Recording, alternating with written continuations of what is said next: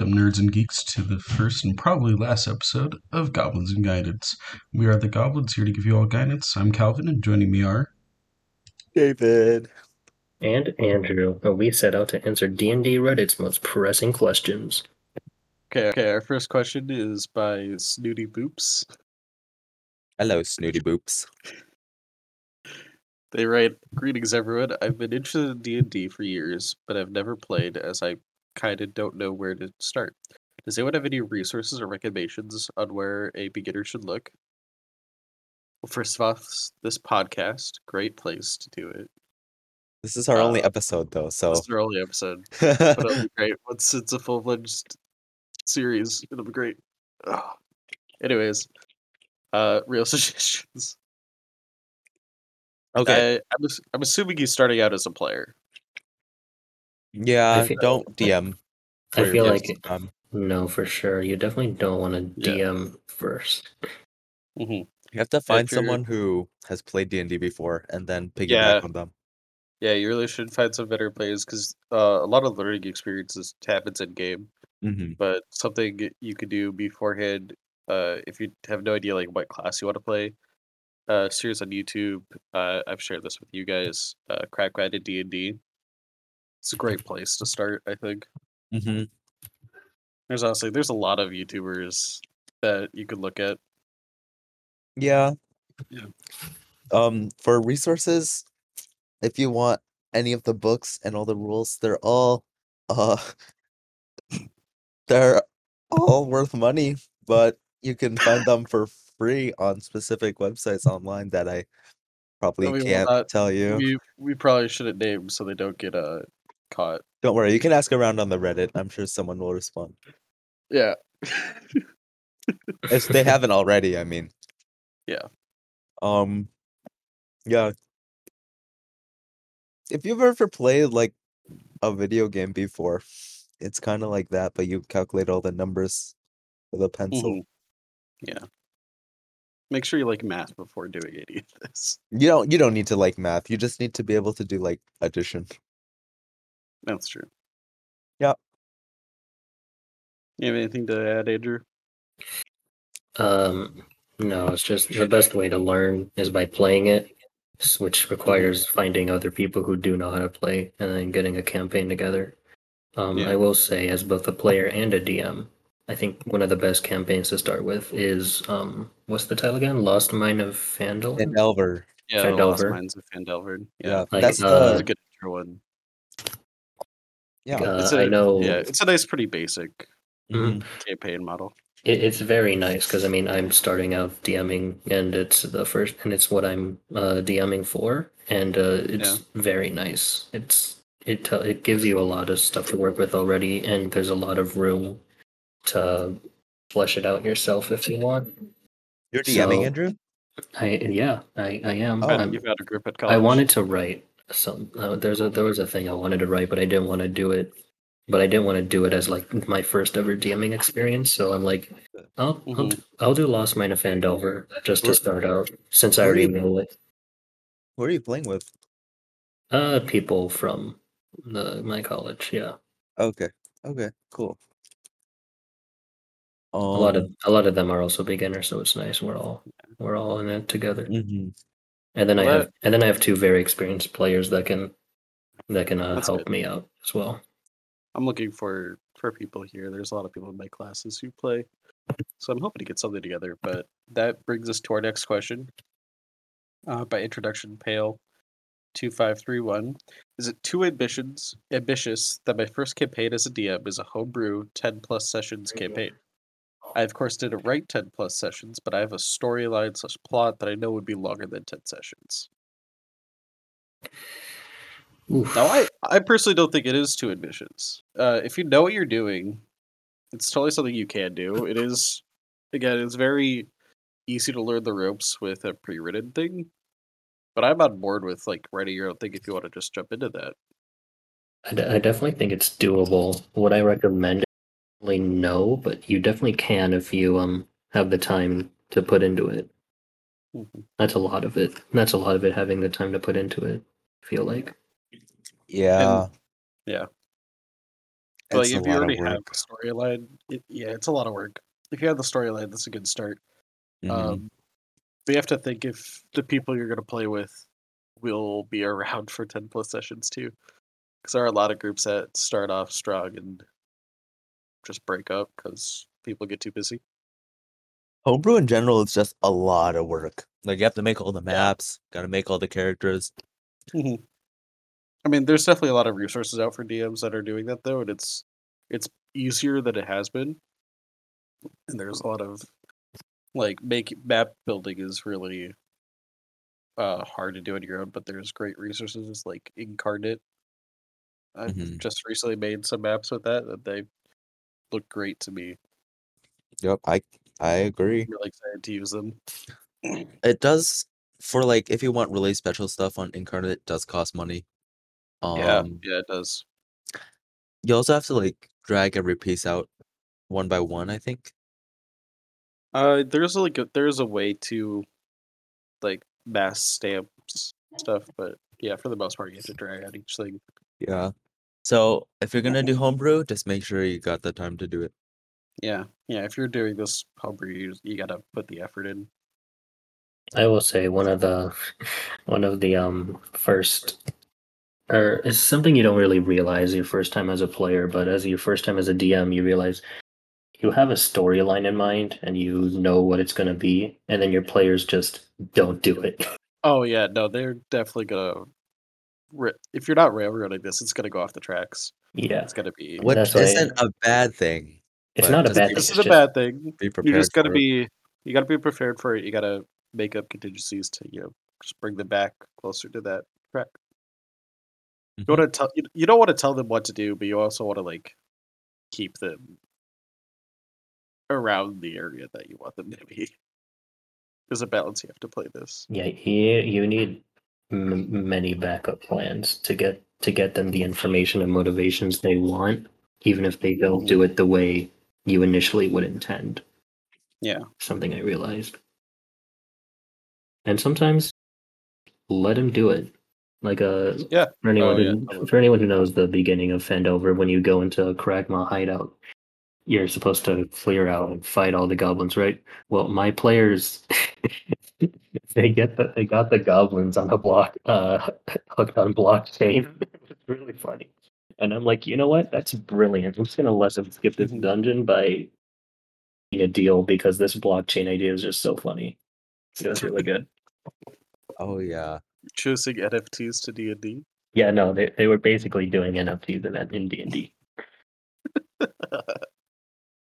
It was No fail throws. it was it was a whole scam and everything because the artificer was like, I, I I made this special totem that can do all these sorts of wacky things, and then when they left, he realized I just realized I didn't infuse anything. Wow. wow, they did a good job convincing the goblins. I mean, it, it sounds like they convinced themselves. hmm Our next question is by Unselfish Ignition. Who gets to choose the creatures summoned from the spell Conjure Animals? There's there's a lot of debate about this question, about this spell. Uh, I actually don't know, so I'm looking it up right now. Yeah, go for it. Conjure So- Animals E. 5e. Yeah, the way the spell is is like written, it says you summon fey spirits that take the form of beasts and appear in unoccupied spaces that you can see within range. Choose one of the following options for what appears. You can add, the summoner has the option of choosing one beast of challenge rating two or lower, two beasts of challenge rating one or lower, four of one half or lower, or eight of one fourth or lower. Um, and at the end of this, it says the DM has the creature's statistics. So there's two ways to like interpret this. Is that it's either the uh, summoner uh, is choosing the CR rating and the creature, or that the summoner is choosing the CR rating and then the DM is the one choosing the creature. Well, Uh, so so- the DM has its statistics, right? Yeah. So it's really, uh, I think it's up to the DM because the DM just chooses the statistics. But like, Mhm. if the person wants to, if I were DMing, right, I would just let the person choose. Actually, you know, this is a good question. Mm. I think how it's like supposed to be played flavor wise is like you can conjure the animals, but you don't know what animals they are until you conjure them. Yeah, so this was one of those spells that were so confusing. They had to make uh Wizards of the Coast had to make this whole thing called Sage uh advice that where they like break into like questions like this. And there's this like log, like two page one just about um like spells like this. Uh and Jer- Jeremy Crawford, you know, the big rule guy, uh, states that it is the DM choosing the creature. They say he says, for example, conjure minor elemental elementals offers four options. The first two being one elemental of child's rating two or lower, or two elementals of one and lower, and blah blah blah. Same thing as conjure animals. Okay. Uh, and it's li- like animals. The spellcaster chooses one of them, and then the DM decides what creatures appear. I had a lot of issues with one of my players where he didn't understand this, and like we, I tried everything I could to explain this to him, but like sit down and I I try to compromise with my players. So I gave him a list of creatures that I approved, um, where like you choose this, this will be this is what you could choose to be summoned if you're like this area. Because uh, I like realism in my games, so if you're in if you're underwater, you can't summon like a tiger or something. So, like I, I try to give him a set list of like what he can summon, and he just uh would not compromise. He exploded with me. okay. Um, That sounds like a bad experience. yeah, it was it was pretty bad, but like that's how I run spells like conjure animals. Remember, guys, the DM's always right unless he tells Yeah. you you're right. Yeah, yeah. Uh, ultimately, it's up to you know your DM.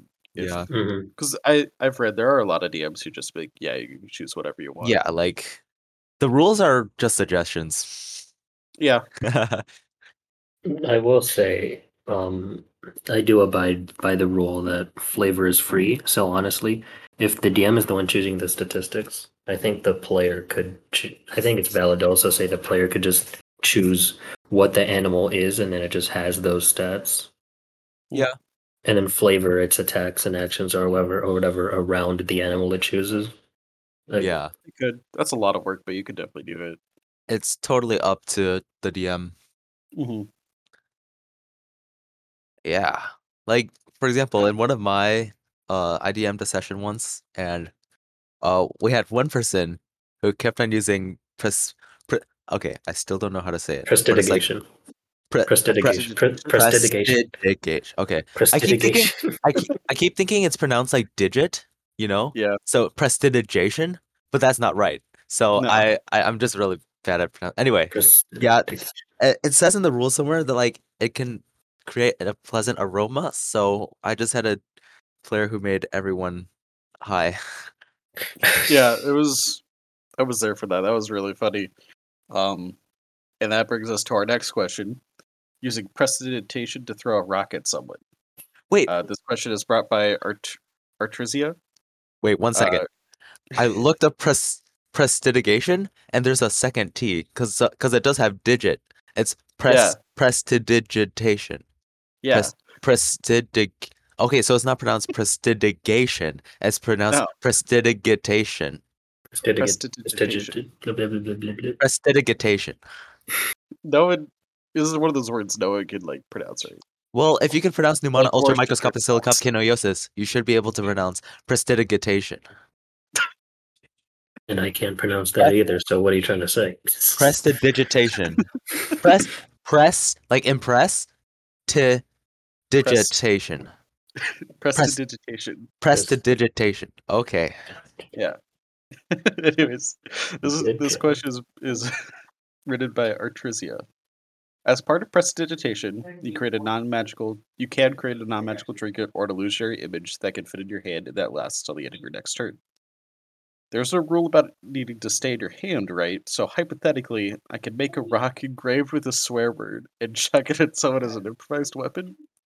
What Yeah. does actually do damage? And what if I hand it to my monk party member? Just how far can I push this cantrip? It kind of looks Mhm. like sky's the limit here. It, has a Uh, range. No, well, the spell says it has a range of ten feet, and I think Does it? I it does. It says a range of ten feet, and a second thing is um, uh, one of these here. I'm pretty sure the cantrip is intended to like not do. Um. Oh yeah, I don't. I would never allow this to actually do damage because even if like it, you, she did summon an actual rock and like just chucked it at someone, there's no way that would actually like hurt more than at best one point of damage. Yeah. Yeah.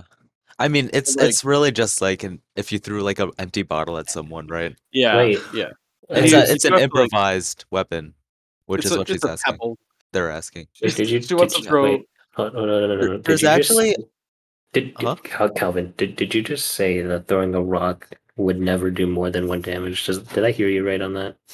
Okay, so if you have to remember this, that like damage in D and D, um, is like mortally life-threatening damage.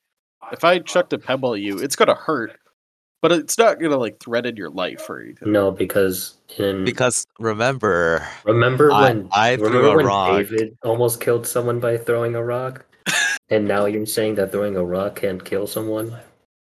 I think okay, Calvin, What? if I if I took a rock the size of my fist and I chucked it at your head and it hit you in your head, I think that could okay. have the potential to kill you. So I'm looking up uh, rules for improvised weapons. Uh, okay, improvised weapon. It does one d4 damage, and it has a range of 20 feet and a long range of 60 feet. So, so okay, and also there's also a trinket table that you can find online. And so if you can summon any ma- non-magical trinket, you can summon like uh, a gemstone that looks like a lump of coal when examined by anyone but y- you. That's right, like yeah. you Or can you can- these things, but Yeah. So so I think I think I would al- if I was the DM, I would allow that. I mean, you'd be better off throwing anything else, but It only has a range, it. it. it only has a range of ten feet. Anyways, it's not. yeah, it, it technically does only have a range of ten feet. So I don't think if you throw it, it would have to be within that ten feet range. That's I Um, think that's fair cuz it would be like Yeah. disappearing from your magical aura or whatever. I don't know. Mhm, yeah. mhm. Like, um, I I would still only do like one point of damage, but I think it would be very funny, uh, to just throw a rock that says "fuck" at your enemy. It's it's like poking someone in worms. I, I- yeah, I think it's yeah, focus on the words. I think it's it's a nice way to taunt people. You just fucking- Maybe you could use it to finish someone.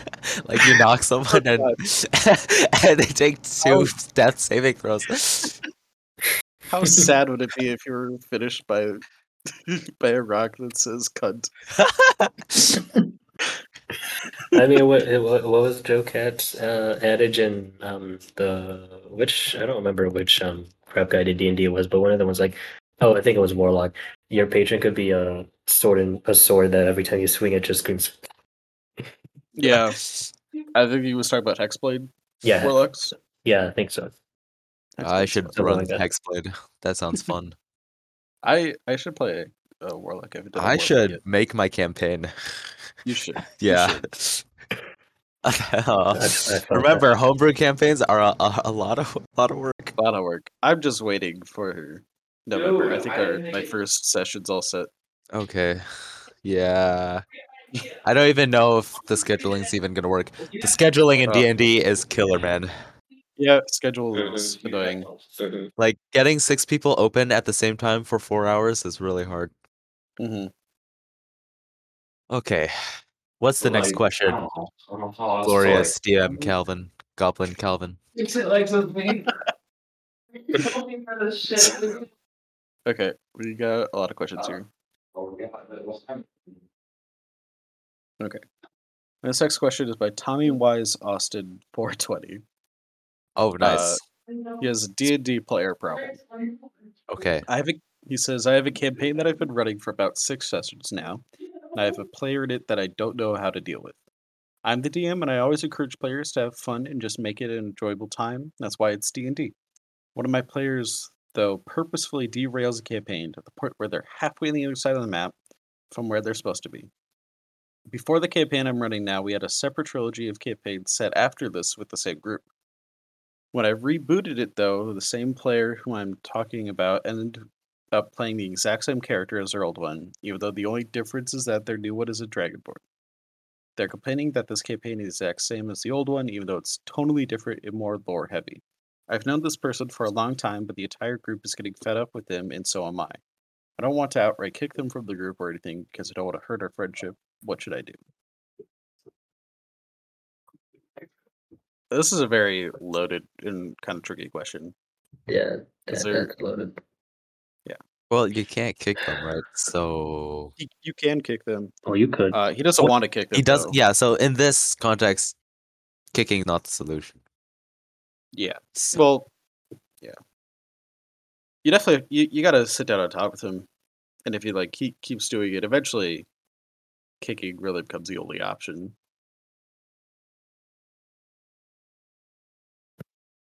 I mean, part of me also wants to say just like ignore the part, ignore what he says that you disagree with. But I don't know if that's Mm-hmm. 100 percent doable. If he's gonna, I don't know. It, it Yeah, depends on what this what the setting is like. But yeah, yeah. Yeah. Uh, so what it sounds like to me is that they were doing one campaign, um, and then they restarted that campaign. Uh, there's some missing like context of like why they're I doing that. rebooted it. Yeah, he says they rebooted it. Um, and he's the player's upset that it's the exact same like campaign. Oh, Which- it's. I think they like. It's like how Disney makes live action remakes. Yeah, sounds I do like that. Life. But like he he knew what was happening when they decided to reboot this. He should have been expected that it, there were going to be elements that were the same. That's valid. Um, though it does sound like he says it's totally different. and, Like they went further with the lore. Yeah. Um, but also they made the exact same character, which is kind of a mhm. stupid thing to do. No, this one's a Dragonborn though. Oh, oh my Yeah. yeah. So say. it's a scaly, not a furry. How could I be mistaken? Now, now he has fire breath, so he's more Yeah. broken. Right. Um, Except those things never hit. Yeah. But I mean, okay, so there's a lot of things you could do as a DM. One, you're you're the DM. If he's derailing this hard, you could always fix that and just force them back. It's you're the god of this game. Mhm, mhm, mhm. Um, it's kind of a dick thing to do to your players, but if that's what has to happen, it has to happen. you could just keep killing that one guy off over and over again. And to be fair, really- How be a many of the same characters can they make? I mean, Right. as many as there are races. Of course. And and anyways, I mean, I think if I remember correctly, he said in the in the statement that like the rest of the party also seems to be annoyed with him. So the only it person who'd be annoyed is the person that's annoying them. So Yeah, it's the entire group is getting fed up. Make him the Um, joke character. Just like he he dies, and that's rocks fine. fall, You could totally rocks that. fall, you die. You could. Okay, so if, if you don't want to outright kick them, annoy them so much that they leave themselves. Well, he doesn't want to hurt the friendship, right? Right, he doesn't want to hurt the friendship, but at some point you got to like think about the bigger picture. If the entire group is having fun, you kind of have to weigh like if keeping th- this table alive Yeah, you got to be more lawful neutral. going down with because of one person. You're being too uh, lawful good right now.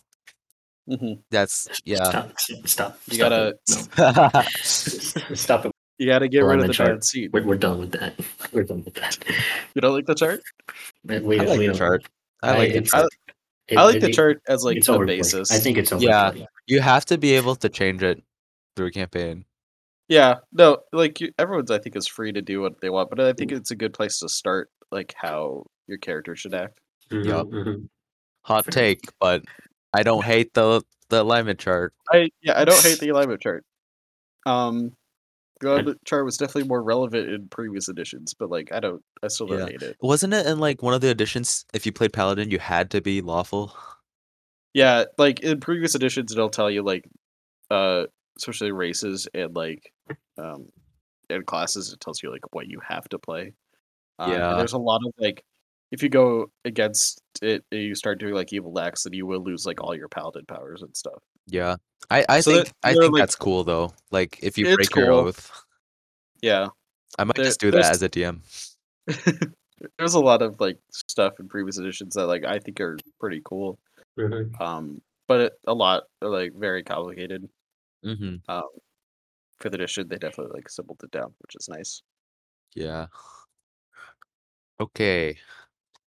So we didn't really answer your question, but we kind of answered your question. we kind of we gave you options. Yeah. We answered. Are, are they good ones? Maybe. That's A- as soon I I would talk to him. I would talk to him, and if he keeps doing this up, I I don't think there's anything you can really do. Yeah, but you got to be him. harder, I think. Okay. As soon as D and D stops being fun, that's when you should stop playing D and D. Yeah, yeah. If it's if it's too much of a chore and it's like and you're like dreading a session coming up, that's the sign that it's not like worth it. It's not good. You gotta fix it. Mhm. Alrighty. What's next? Oh Okay, let's wait, go I, with, I uh, I have one. Like, hold on. Oh, okay. Jeff, what do you want to do?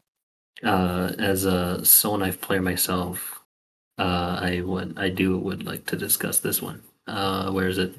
Uh, by Wafflekin, we have as a Mhm. Soul Knife rogue. Am I able to use my bonus action offhand Psychic Blade attack? If my attack action did not use Psychic Blade, I just got a cool homebrew magic sword that I'm worried I won't end up getting to use.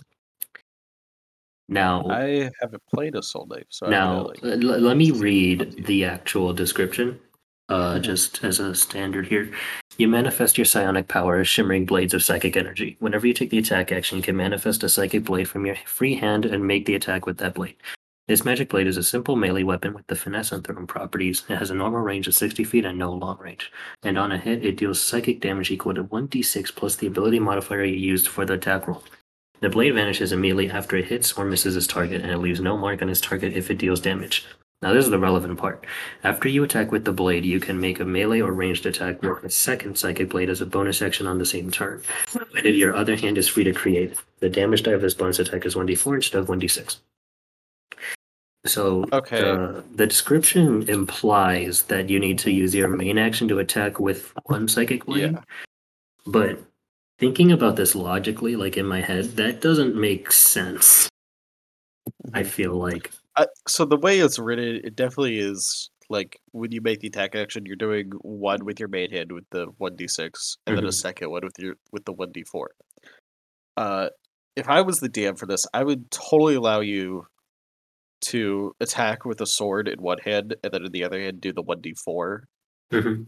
as a bonus action, because that's just it, it. feels like why give this person weapons when their base when their basic thing is giving them weapons. Yeah. 100%. Rule, rules as written though, the wording definitely seems like you have Yeah. to. After you attack with the blade, you can make a Mhm. melee or ranged attack with a second a psychic. So what I would do is, uh, uh, r- buy your DM a lot of McDonald's. bribe your DM to allow you to do it. Yeah, This is Yeah. yeah. This is another thing. we- You, you definitely you have to talk with your DM about Yeah. using it. Um, but i- if I was doing it, I would let you. Yeah, rules it as your- written, you need to use two psychic blades if you're going to use a bonus action for it. But Mhm. I would, I a hundred percent, I agree that you should be able to use a regular weapon in your main hand and then psychic blade in the offhand. Like, like if I'm DMing a soul knife, I would let them do that just because Mm-hmm. it doesn't make like think about logic. It just doesn't make sense why you need to attack with two psychic blades. Like I don't Yeah. even know what the rationale would be for that in like in like in The only- universe. The only rationale like thing I could do think of is if you're doing like a stealth mission and you can't like carry a sword with you. It's like you could summon these things, but it, it definitely feels like if you can't do that, it's um, definitely nerfing the Soul Knife rogue a lot. Mhm. David, you want to read out this question? All right. So I played Ranger and Fighter. So this is like my favorite question. Good afternoon. Does Sharpshooter's trait third benefit work? What? Uh, uh, does Sharpshooter work with Seeking Arrow? Because unlike the Piercing Arrow, which has similar mechanics of work but which strikes in a straight line, the Seeking Arrow finds the target itself and makes an automatic hit and replaces the attack roll with an alternative attack roll in the form of a saving throw against the arrow. Even in the case of a successful roll, this does not save from an arrow. Therefore, I will ask you to consider it separately regarding the piercing shot and do not refer to the particular answer. Yeah, they worded that weird, but basically, They definitely did. Uh, that was submitted by Aware Limit two five seven three. yes. Okay. So, oh, way to out him like. Yes. okay. Um, seeking arrow. It's like really cool. It like shoots a homing arrow, and then sharpshooter. If you are unaware of what it does, uh, you take a negative five to the attack roll to hit, and then you get plus ten to damage. yeah. So this is Uh, awesome. That does, that does say minus five penalty to the attack roll. If the attack hits, you add plus ten to the attack's damage. Uh, seeking arrow. I, I've never used seeking arrow before, so let me just read this real quick. So here I can show you. Um, you grant your arrow the ability to seek out your target, allowing the arrow to curve and twist its way to its prey. Um, you don't make an attack roll. Instead, one creature, you pick a creature you've seen in the past minute, and it flies towards the creature around corners if necessary, and ignoring three quarters cover and half cover. So yeah, it's like a homing arrow, and then, um, if the target is within the range and there's a path large enough for the arrow to travel to the target, so like it's not through walls, um, the target must make a dex saving throw. On a failed save, it takes damage as if it were hit by the arrow plus an extra 1d6. And then on a successful save, it takes half as much. And I'd say that is kind of broken. Yeah, so it, it is an automatic hit. Um, that definitely seems way too broken for me to allow it. I think I would allow it, but um, but it's without.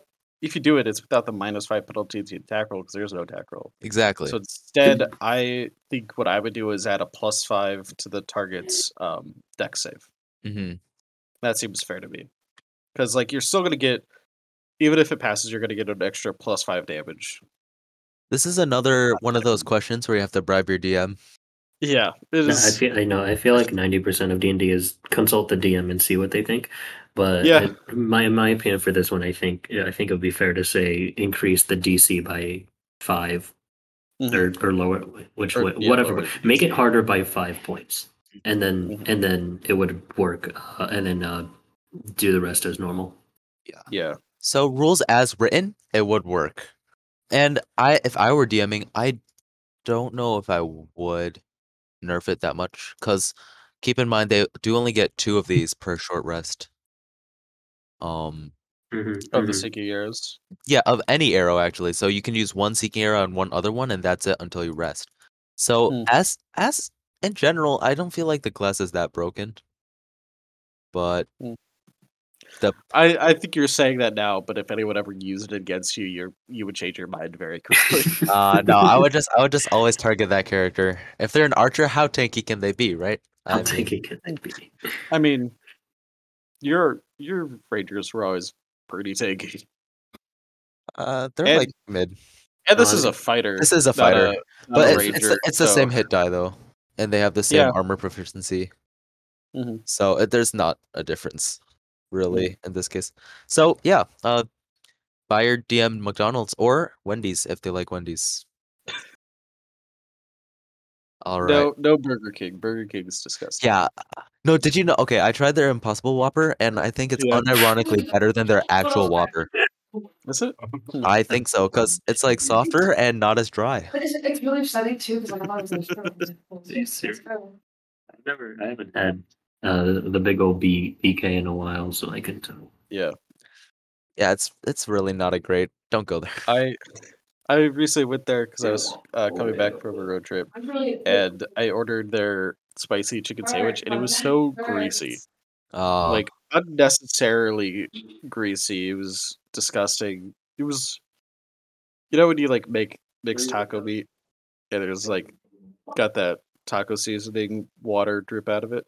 Oh yeah. It was Oh, like that levels of like grease. grease. Okay, It we should was very gross. we should make an evil fast food corporation in our world.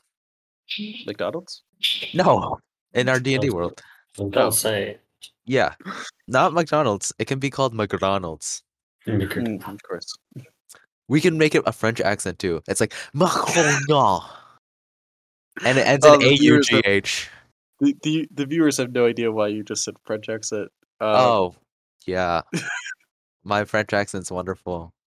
Da- David and I have made a, a homebrew world and um We have France. one of France. the countries but it's- is a French. It's it's reskinned France.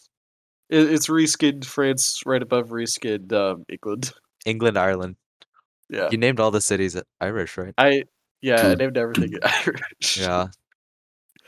So it's uh this might have gotten accidentally controversial. I don't know. Okay, Well- anyway, moving on. okay. This this next question's uh We're from America, so we're we're out Yeah. of this whole argument. Whatever- Whatever's going on in Europe, I don't know. I The Queen there's died. something quite big happening in Europe, but let's not talk about that. Anyways, Okay. uh well this next question's brought to us by Voltarian. Okay. Uh he asks he or she, I'm not sure. Ask what level should I start my all caster party at? I'm going to be running a new campaign soon and I'm currently in the character creation stage. In the story, all the players are about to graduate from university where they honed in on their powers for years. And it doesn't feel right to start them at level one. And gave them the option to pick their majors from a list of magic schools and topics relating to magic, and some of them wanted a couple minors as well. And I was debating the possibility of them starting at level four instead so they could multi-class if they wanted. All of this is mostly for the sake of the storyline because even without practical experience outside of class, I think they would be a little bit better than level one. I guess my question is what what is would it even make sense to have my party start slightly higher? And for an all caster party freshly graduated from university, what level would it make sense that they start at, if not level one? I'm laughing at this one. I, I think- I'm I'm only laughing because it's just it's just a, a funny joke. I always think about. It's like it's someone writing a backstory. They're the hero of this great war, the the most vicious war in the land. Level And one they start level campaign. one. Level one Yeah. campaign dies in the first battle. Yeah. yeah. Uh, it's always hilarious when they like talk themselves up, but then they're just like weak as hell because they're all level one. Mhm, mhm, I mean- I Level one is stronger than average, though, right? mhm. yeah yes, but this is also like graduating from wizarding school basically. Yeah. Um, So I personally like if they all picked a major and stuff and stuff like that. I would definitely feel like level three is the obvious choice because that's when you pick your subclasses. that's true. Yeah. Harry that's- Potter is probably like level five, the door. Yeah, that's valid. Uh, Yeah. but but not everyone's Harry Potter. That's That's very true. Right like- there. Level three I- makes sense to me. Yeah. And then for multi-classing, I have never done that before, so I have no clue. Yeah, a lot of people do start multi-classing at like level four if they are going to multi-class, or wait till later, um, just because you want to get that subclass of your base uh, class. Okay. But I would definitely, I think level three is a good starting point for most Mhm. campaigns if you're not going to start at level one, and that's when wizards and stuff do, do their specialization. So that would make sense with the majors. To me, that's what just makes the most sense. Yeah. No, yeah, I think it's hundred percent fair to start a campaign at higher level like that if that's what the story you're going for is. Um, the only caveat I have is like there's it's a classic trope in fiction, but it's like there's a difference between like uh being well experienced in your studies and being well experienced in actually adventuring. And Yeah. whether or not that actually translates to to a character level in D and D is up to your discretion. Mhm. I feel like. Um, but again, like that whole point where you're like picking majors and minors in your school, I think from that that probably makes sense to at least start level three because of that. Mhm. But I don't and know. like this is a university um if we go based on our like you know american universities and stuff that's four years of formal training with actual like instructors and stuff Mhm, mhm. so i definitely feel like leveling up two times isn't such a big stretch for what you know a school would do for you Yeah. that is very true.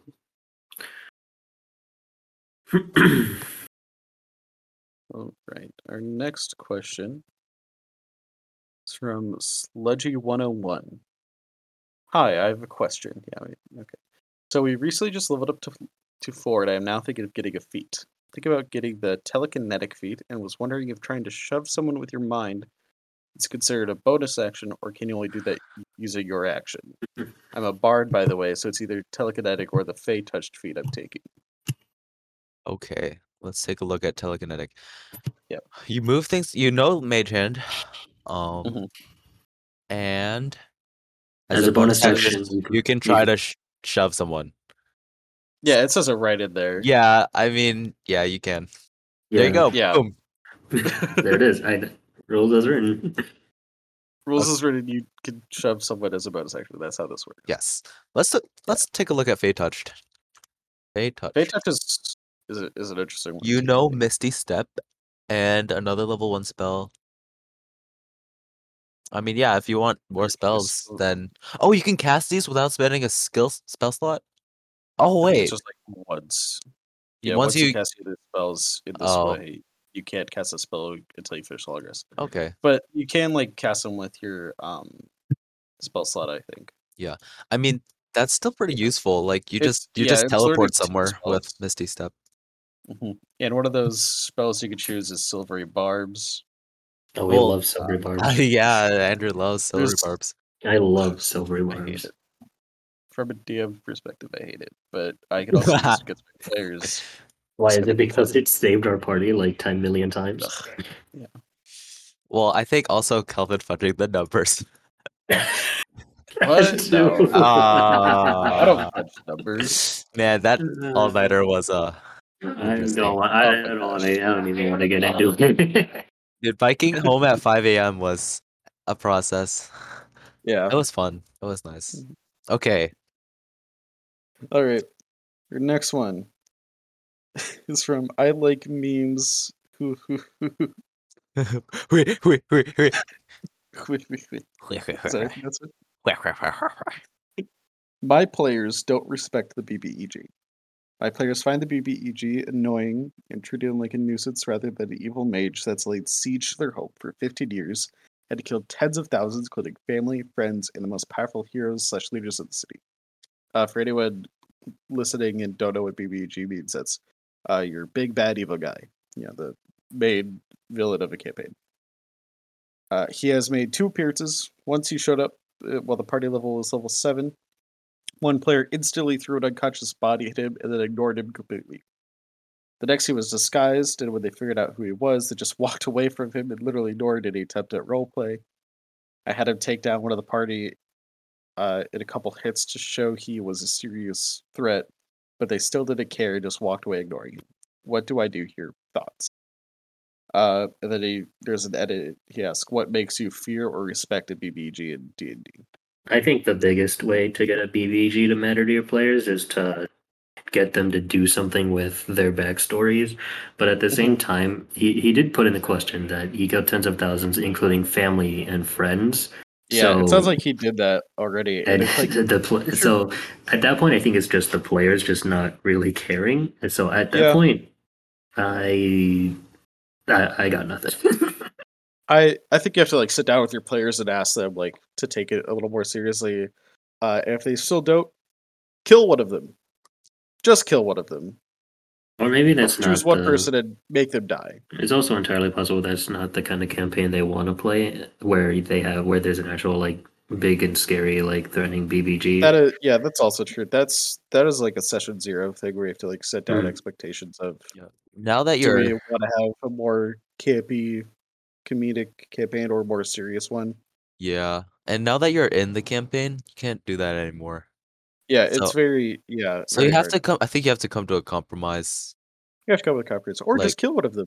or yeah, like there's a lot of things with um uh curse of strahd is a big module where strahd's this you know big vampire guy who is the lord and master of this realm and there's bunch of campaigns i read about uh where they kind of just joked with strahd uh and insulted him to his face when he's basically god so they died cool. that's what this guy would do if you insult him to his face. Do you, if you want to like get this big evil like intimidating guy, kill one of them.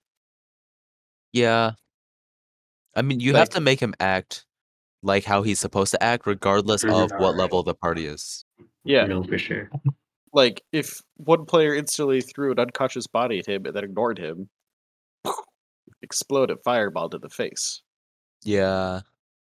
Like you have to actually I sure he downs him in a couple hits, but like Just like actually finish the job. Finish him off. yeah. Oh, Like if you didn't know, you what you could do after a player gets down is if you hit him with a melee attack, that's two failed death saves, and mm. and that's very scary. Yep. So yeah, if he killed ten thousand, then don't be afraid to kill four to six more. Yeah. Yeah, just Yeah, straight up, just- just, just kill the player. like- yeah, just do it. like if they if they don't get how like dangerous this guy is, just literally just kill one of them, and that'll like, and they'll like be shocked and upset with you at first, but then they'll like, like be uh, like, oh shit, this guy's for real. Yeah, it, it sounds like there was also the perfect opportunity to do it to just kill the whole party when he says that like uh when he downed one of them in a couple hits, they just walked Yeah. away. I mean, they're, Mhm. they're, they're walking away. They're not caring, so just easy kill right there.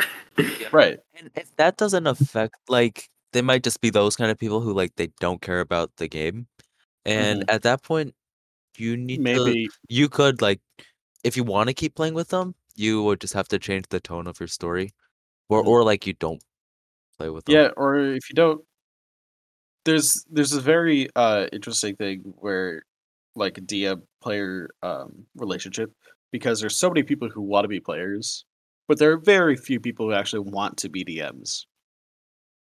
Your players need the DM, but DM does not need players. We could find replacements. Like it's a harsh reality, but it's true.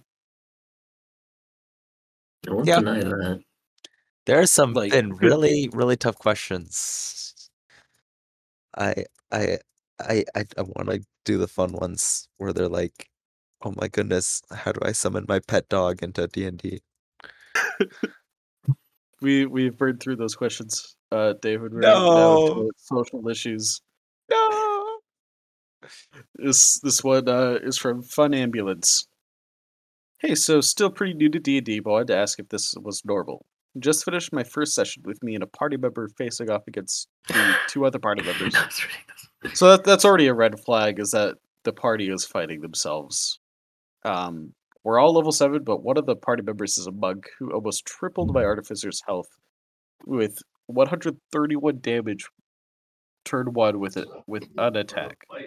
He also has 60 movement and 21 AC. and is effectively immune to AOE damage. Just wanted to see if this is typical monk or something a little not right going on. Thanks. There's something Uh, not going wrong. There's something not right going on. That is that does sound like a lot. That sounds very sus to me. Level seven.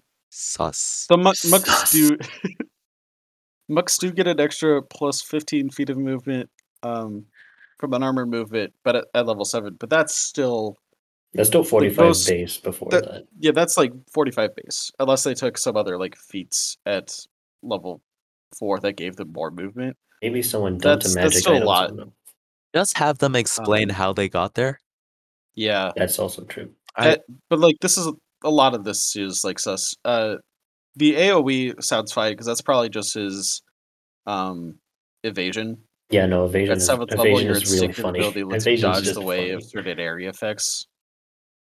Yeah, Uh, when you are subject to an effect that allows you to make a dex saving throw to take only half damage, you instead take no damage if you succeed and only half if you fail. So that's Right. pretty explanatory. The 21 AC uh, sounds really high to me. it sounds no, it sounds doable because No, monks that's have, doable. no, that's very much doable. Well, wait a minute. Why, why do you think it's doable? because they got buffed by the artificer, right? No. No, No, they were oh, fighting the one of That's why the they did party buff by the No, no, no, no. Here's where it is. Uh, there's the. Uh, it sounds doable if there is magic items in play because there's this item, bracers of defense. When Yeah, wearing the bracers, you gain two AC if you're wearing no armor and using no shield. That's Mm-hmm. basically made for unarmored defense and Yeah. calculating armored defense. Like, But still, that's like yeah, uh, that's uh, like a 20 dex, an 18 wisdom, and then that magic items.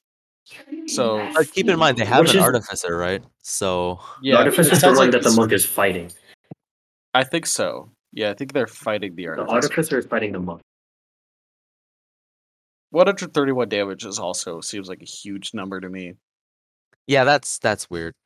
Uh, we have no clue what's going on in your campaign, so This is, but this is definitely sus. you, gotta need like, you need to ask them how they got there, and they have yeah, to you gotta it. you gotta pull this guy aside and be like, how the fuck are you doing this?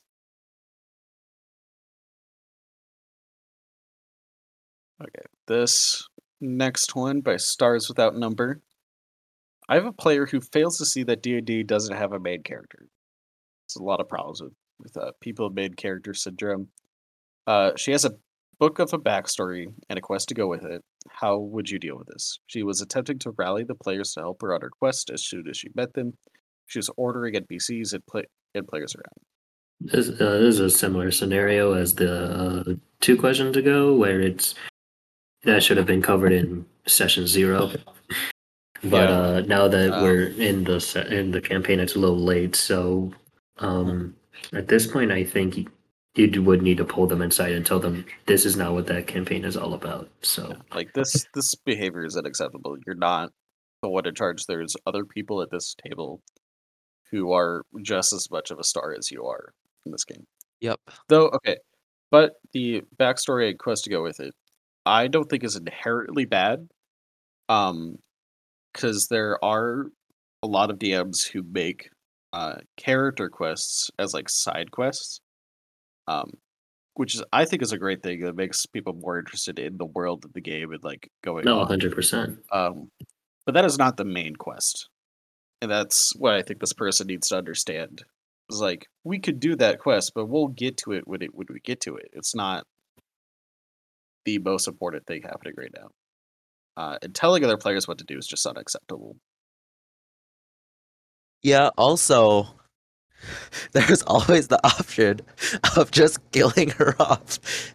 There's always the option of killing her off. There's uh, I did read about this where, like, if this one guy had a problem where like his character didn't really have a reason to be on the main quest, um, you could just like have the character leave, go do his own thing, and like you don't continue that storyline. Of course, he, he that character's gone. He's doing his own thing, but then you make a new character that actually wants to like be a part of this main quest hmm maybe like a future campaign or later or something like that character who left and did their own thing comes back as an NPC and like you can see what happened because they left and stuff. Mhm. Like you don't follow that person. They're not important to the main quest. They're not like a thing. Yeah. Maybe she's just like really good at role playing her character, and her Mhm. character is just an annoying person. And then you can have Maybe. then, then you can have character development. Whoa. Yeah. Uh, kid, she learns some humility and like stops ordering people around like a bossy bitch. Yeah, what That she does- no, that, that, does, that sounds like a baller's about a baller uh, quest though. yeah, It actually Uh, sounds sick. she gets downed, right? And then other players don't help her.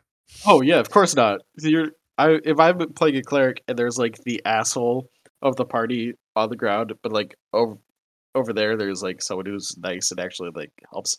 I'm healing the nice person. Yeah. Mhm, mhm. Or I'm just, you know, gonna kill the boss because clerics can fucking fight. Yeah, clerics clerics can fight. That's um a weird thing to say. Just got a group of priests together, called them the Amen, and knocked down Tiamat's door, asking for Did you- lunch money. Do you see that? Oh, Yeah, I, I love seen that. that. I've seen I love that so much. I want to do. I have so many ideas of stuff like that where I want to like make a a group that's all like campy. Just call it the Campy? Amen. like uh, not campy, but like we all like follow some shtick of like we're gonna play as the Beatles in D&D. we all we all be bards with slightly different personalities. Only slightly. We're all gonna suddenly we're all gonna have like the same facial hair. We're gonna be clean shaven for most of the campaign, and then suddenly we're all gonna have mustaches. wow. We should do this. That But then who's great. gonna who's gonna DM Ben? Uh, yeah, that's this would only be for um, it would only be a party of four. Okay. if Next you gonna can be, like, DM. drinking with you. Next is my roommate. Yeah, we're college students, by the way. Uh, So you... okay. Makes sense to me. All right, guys. Thanks for listening to Three Goblins Rant. And thank you for submitting your questions. Join us next time on Goblins and Guidance. And what does Goblin's blood consist of?